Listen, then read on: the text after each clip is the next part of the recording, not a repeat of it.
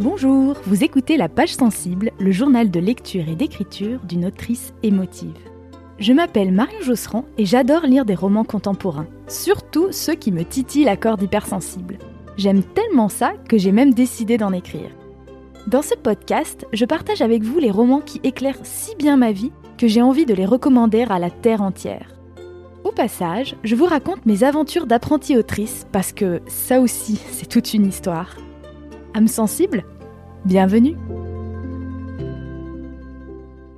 Salut, c'est Marion. Bienvenue dans ce tout dernier épisode de l'année, le 21e épisode de la page sensible, dans lequel je vous parle de Réparer les vivants, le roman de Maëlys de Kerangal, qui navigue entre la vie et la mort, l'océan et l'hôpital, la pureté du style et les phrases de 12 lignes. C'est un roman court, très très percutant, au style simplement merveilleux, bref, un de ces romans qui personnellement me donne envie d'écrire. Et d'ailleurs, je vous parlerai ensuite d'écriture et notamment de la grande décision que j'ai prise quant à la réécriture de mon premier manuscrit. Ce premier manuscrit qui aura deux ans ce 31 décembre. Et quand j'ai réalisé ça, ça m'a vraiment mis une claque. Et c'est pourquoi j'ai pris une grosse décision que je vous raconterai donc en deuxième partie du podcast.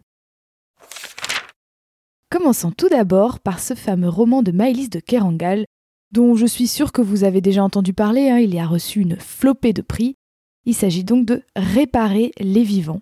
C'est pas son premier roman, hein, elle en a fait euh, quelques-uns avant, après. Personnellement, c'est quand même le premier que je lis, parce qu'il m'a été prêté tout simplement par une amie, Alice, si tu passes par là. D'ailleurs, ça fait, je crois que ça fait un an qu'elle me l'a prêté et que je l'ai lu. Et comme je savais que je voulais faire un épisode de podcast dessus et que j'avais mis plein de petits marque-pages, euh, bah, je l'avais gardé je suis sûre qu'elle a oublié que c'est moi qui l'ai et je vais enfin pouvoir le lui rendre après avoir fait cet enregistrement. Réparer les vivants, c'est un roman assez court qui est d'abord paru aux éditions Verticales, puis qui a été repris par Gallimard en 2014. Et comme je vous le disais en introduction, c'est vraiment pour moi un de ces romans qui me donne envie d'écrire, comme si son style me donnait un, de l'élan, quoi. Quand, je lis des trucs, mais des phrases tellement bien fichues, c'est un petit peu comme si je regardais euh, un spectacle de danse, par exemple, ou si je regarde Dirty Dancing, j'ai envie de danser, j'ai envie que ce soit l'été et j'ai envie de rouler des pelles à des BG. Voyez un peu le, sentiment? Alors de quoi parle ce roman de Maëlys de Kerangal? Bon déjà je vous préviens, je suis désolée, j'enregistre cet épisode le 20 décembre et c'est pas très très noëlesque. Ça peut paraître un peu triste comme sujet mais je vous promets que c'est très très beau. Ce roman, c'est l'histoire d'un cœur, celui de Simon, 19 ans, un ado qui habite au bord de l'océan et qui est fou de surf. Et là, je vous ne spoil rien, dès le début du roman, Simon a un grave accident de voiture et il se retrouve en état de mort cérébrale. Commence alors une course contre la montre, totalement à contretemps de la temporalité du deuil. Si ses parents le veulent bien, le cœur de Simon pourra continuer de battre tout en sauvant une vie. Le souffle court, on suit pendant 24 heures les deux parents de Simon, mais aussi Cordélia, la nouvelle infirmière du service, Révol, le médecin-chef, Thomas Rémige, le coordinateur de dons d'organes, et même Claire, 51 ans, dont la vie est suspendue depuis des années à une potentielle grève du cœur. Vous l'avez donc compris, c'est un roman où se croisent plusieurs portraits, plusieurs trajectoires, mais sur un temps très très court, c'est 24 heures, où tout se joue pour euh, la destinée en fait du cœur de Simon. Pourquoi j'ai adoré cette lecture et pourquoi je vous la recommande? D'abord, évidemment, la beauté absolue de la langue de Maëlys de Kerangal. Et vous allez voir, j'ai décidé de vous lire plusieurs petits extraits euh, dans cet épisode. J'ai retrouvé à la fois euh, les phrases à rallonge que je peux aimer par exemple euh, chez Émile Zola, cette espèce de capacité à sortir une phrase d'un paragraphe, voire d'une page, mais qui soit tellement bien écrite, tellement bien dosée, tellement bien pesée, que la lecture est quand même fluide vous pouvez vous dire, euh, ou d'accord, une écriture donc euh, très très longue, très très large, et en même temps pourtant c'est un roman court qui fait preuve d'une grande efficacité dans l'écriture. Par exemple des personnages qui vont être brossés en quelques traits. Et comme je vous le disais euh, dans le synopsis, hein, il y, a pas mal de personnages qu'on rencontre dans ce livre, et en général en trois lignes on sait qui on a face de nous, et elle arrive à poser un petit peu non seulement la personnalité de ces différents personnages, mais aussi ce qui les anime, leurs désirs, leurs craintes, et ce qui fait euh, justement bah, des bons personnages de roman, hein, des personnages vivants. Crainte et désir, hein, c'est un petit peu les deux polarités qui vont faire une, bonne histoire. Et donc finalement, grâce à cette langue, vous l'avez compris, c'est un, sujet très, très dur. Hein. C'est un jeune homme euh, qui, meurt en fait, même si son corps vit encore. Il est, il est décédé en, réalité. Et on a toutes ces images très laides de l'hôpital, de l'opération, évidemment du deuil. Mais Maëlys de Kerangal arrive à mettre énormément de poésie dans ce récit. Et pour illustrer ceci, je vais commencer par vous lire un premier petit extrait. C'est dans les toutes premières pages du roman. On plonge littéralement avec euh, Simon et ses deux amis dans l'océan à l'aube, et même je pense que ça doit être un peu avant l'aube si je me souviens bien, pour une session de surf. Et l'extrait que je vais vous lire, il fait deux phrases. Il y a une première phrase très courte, et ensuite une phrase, euh, vous allez le voir, très longue. Mais je suis même pas sûre que ça s'entende à la lecture, tellement elle est bien dosée. L'eau est sombre, marbrée, veineuse, la couleur de l'étain. Toujours aucune brillance, aucun éclat, mais ces particules blanches qui poudrent la surface, du sucre, et l'eau est glacée, 9 ou 10 degrés, pas plus. Simon ne pourra jamais prendre plus de 3 ou 4 vagues, il le sait. Le surf en eau froide éreinte l'organisme. Dans une heure, il sera cuit. Il faut qu'il sélectionne, choisisse la vague la mieux formée, celle dont la crête sera haute sans être trop pointue celle dont la volute s'ouvrira avec assez d'ampleur pour qu'il y prenne place, et qui durera jusqu'au bout, conservant en fin de course la force nécessaire pour bouillonner sur la grève. Donc voilà un premier petit aperçu. je continue dans mon énumération de ce que j'aime tant dans ce livre. Eh bien, je le disais juste avant, c'est aussi l'ambiguïté qui infuse ce récit parce que on est dans beaucoup de contrastes. C'est-à-dire que c'est à la fois beau et laid, c'est à la fois triste, parce qu'évidemment on est triste pour Simon et surtout pour sa famille, et en même temps c'est plein d'espoir, parce qu'une grève de cœur c'est l'espoir d'une vie sauvée. C'est à la fois une bonne nouvelle pour une famille et une très mauvaise pour l'autre, et il fallait vraiment une plume affûtée pour euh, justement rentrer dans cet impossible débat. Une vie vaut-elle mieux qu'une autre? La mort de Simon aura-t-elle été entre guillemets utile? C'est évidemment des questions très très délicates que Maëlys de Kerangal ne pose pas de manière euh, littérale hein, dans, le roman. C'est beaucoup plus subtil que ça. Mais c'est des questions qu'on est amené à, se poser un petit peu en toile de fond euh, à soi-même. C'est un petit peu comme une conversation qu'elle propose aux lectrices et aux lecteurs.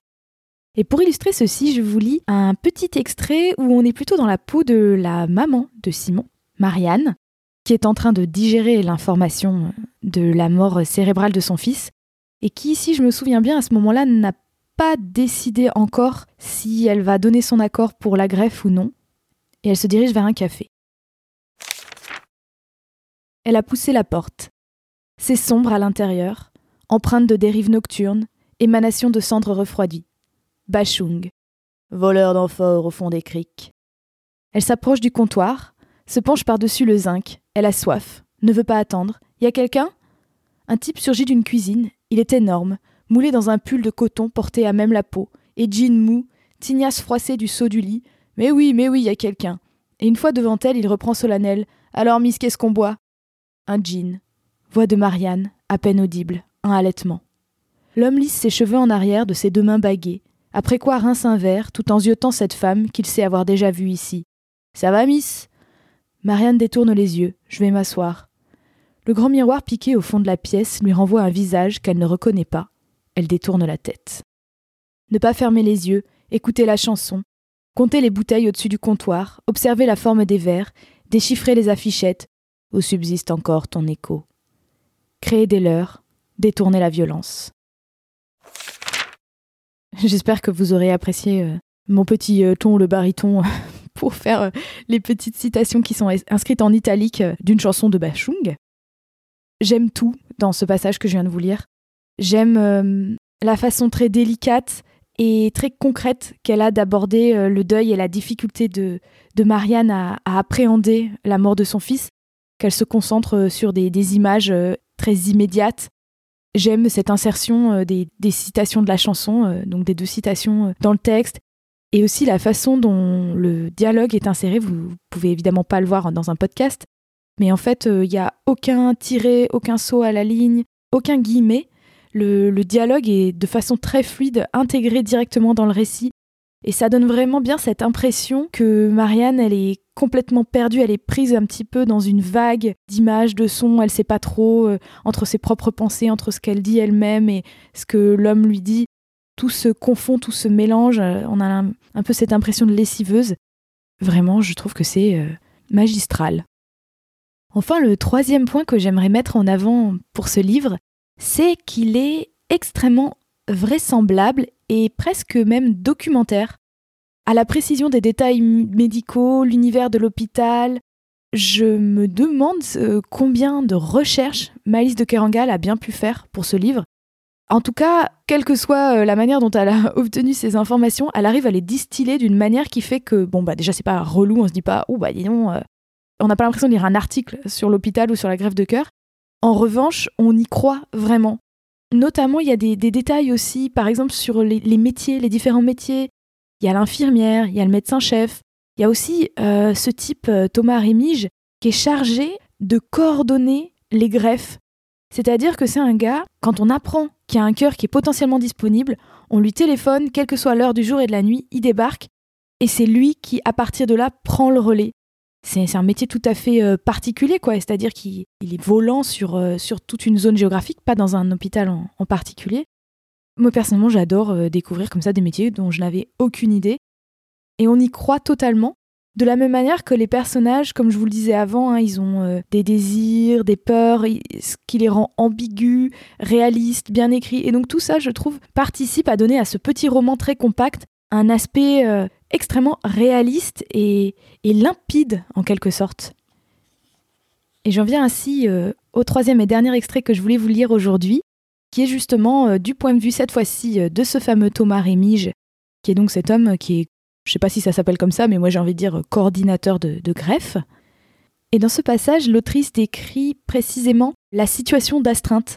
Et j'ai trouvé que c'était très intéressant parce que ça moi ça m'a parlé à plein de niveaux.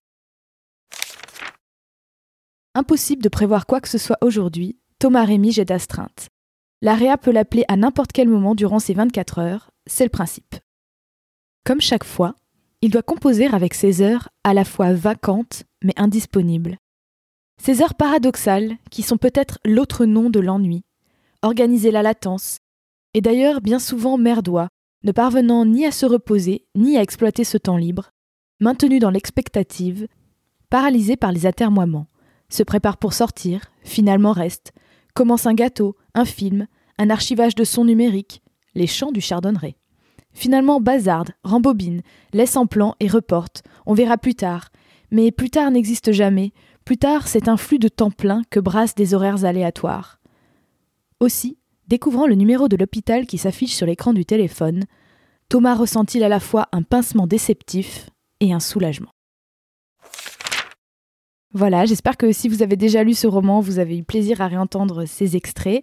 Et si vous ne l'avez pas lu, j'espère que je vous en ai dit suffisamment pour vous donner envie, euh, sans vous en donner trop. Passons maintenant à la partie écriture du podcast. Je suis très heureuse aujourd'hui de pouvoir vous dire que en ce moment, je fais l'expérience de la joie du renoncement. En effet, nous sommes maintenant le 20 décembre 2022 et quand j'ai enregistré le dernier épisode de podcast, on était, je pense, euh, début novembre, hein, comme je fais à peu près un épisode par mois. Et je vous disais qu'il me restait encore pas mal de choses à retravailler dans mon premier manuscrit. En gros, que je m'étais donné trois grandes étapes de réécriture. Et comme toujours, un petit peu dans tout ce que je fais, et euh, vraiment, euh, j'ai envie des fois de me taper sur la tête avec ça, quelque chose d'assez ambitieux, sachant que c'est déjà la quatrième réécriture, enfin, la troisième réécriture, donc la version 4. Euh, je m'étais donné tout un tas de choses que je voulais faire. Et puis là, récemment, début décembre, comme bien souvent, en discutant avec des proches, en, verbalisant les choses, c'est pas pour rien que je fais un podcast aussi, j'ai réalisé que ce manuscrit, j'en avais terminé le premier jet il y a maintenant deux ans. C'est-à-dire le premier jet, je l'avais terminé le 31 décembre 2020.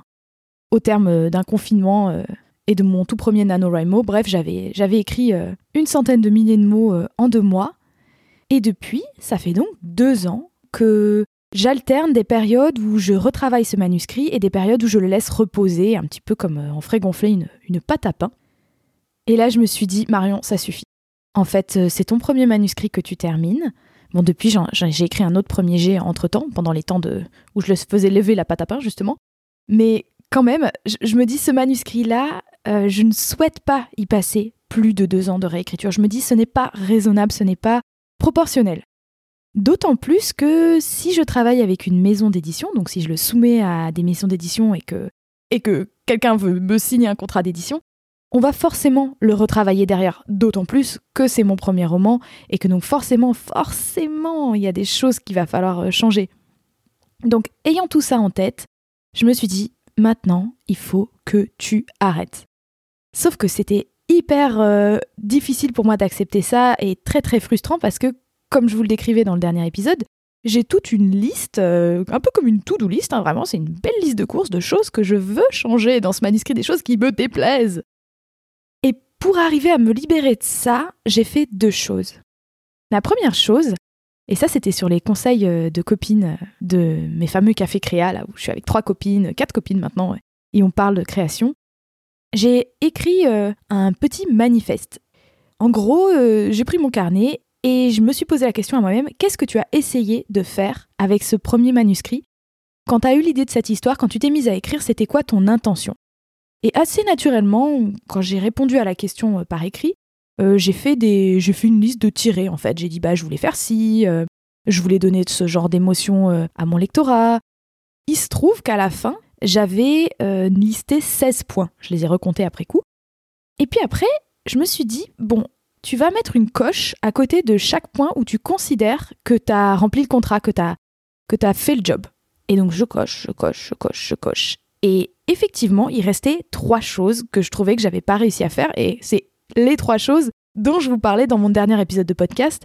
Par exemple, je trouvais que voilà, mon antagoniste et les personnages secondaires n'étaient pas suffisamment euh, approfondis et que les intrigues secondaires n'étaient pas euh, suffisamment bien intégrées dans l'intrigue principale. Il y avait ça et puis euh, deux autres points.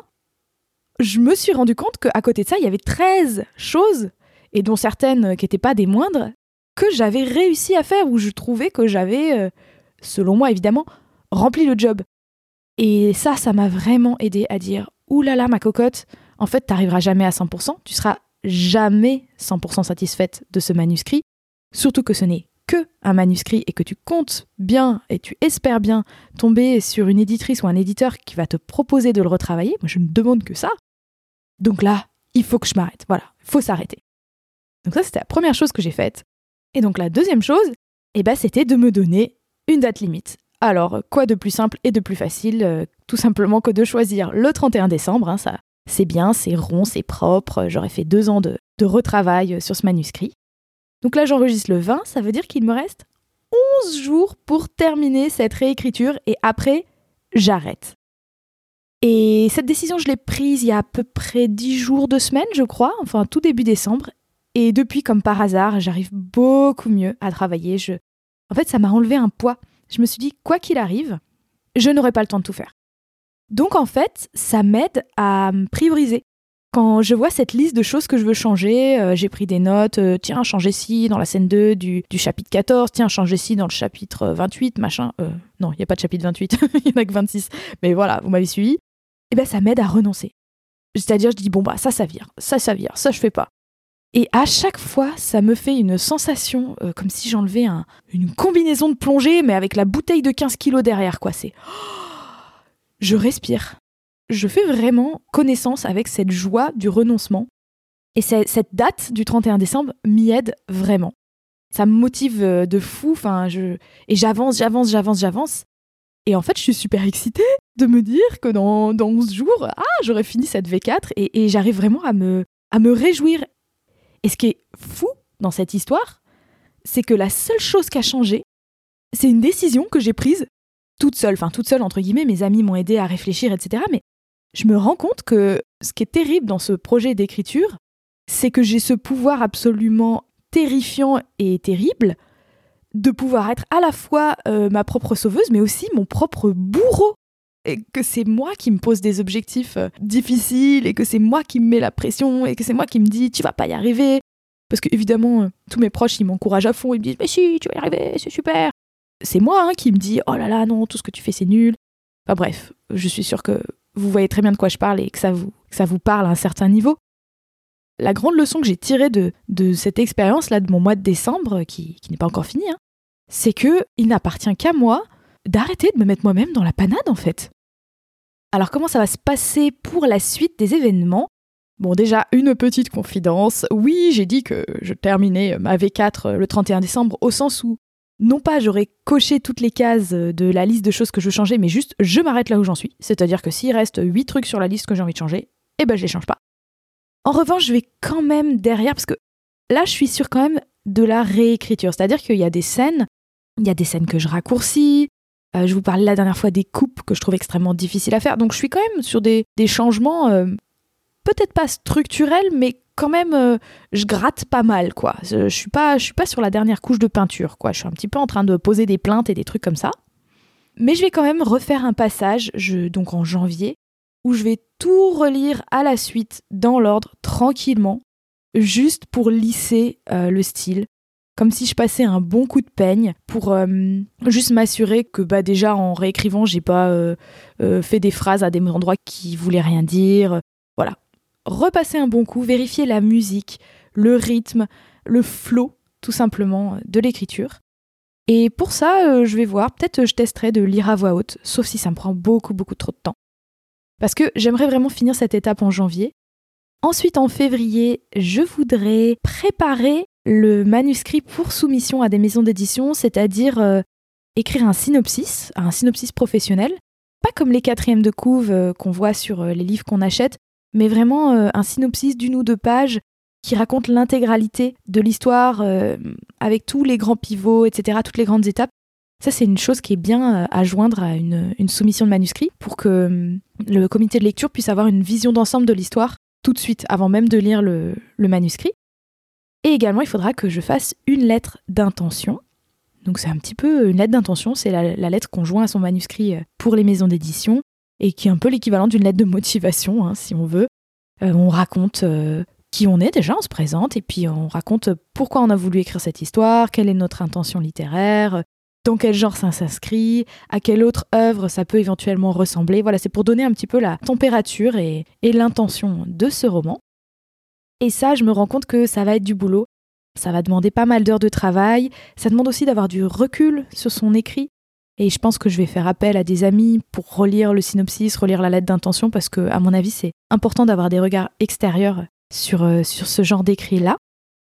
Et l'objectif, c'est qu'en mars, je l'envoie au moins à mon top 5 de mes maisons d'édition euh, préférées. Enfin, pas préférées forcément en tant que lectrice, mais celles que j'ai repérées comme euh, étant potentiellement intéressés de par leur ligne éditoriale, euh, par euh, ce roman. Et pourquoi mars? C'est parce qu'en fait, en mars, j'aurai 30 ans et j'ai envie de me faire ce cadeau-là. Et le fait de vous en parler dans le podcast, là, c'est assez terrifiant pour moi de dire ouais, en mars, j'envoie, parce que je suis pas sûre d'arriver à tenir ce délai. Mais en même temps, vous le dire à voix haute dans le podcast, c'est une première étape pour euh, dépasser cette, peur de, montrer ce que je fais, de, montrer euh, mon écrit. Et je sais que l'envoyer, ça va me demander euh, de dépasser des blocages. Tout simplement la, peur du rejet, que ça soit pas assez bon, que ça soit pas accepté, etc. Vous le dire, c'est déjà un premier petit pas que je fais dans le sens d'enfin envoyer ce manuscrit. D'ailleurs, pour conclure, euh, avant de vous laisser, euh, j'aimerais vous remercier pour votre écoute, votre fidélité, vos commentaires adorables. Ça me porte vraiment, c'est très très agréable d'avoir ces échanges avec vous.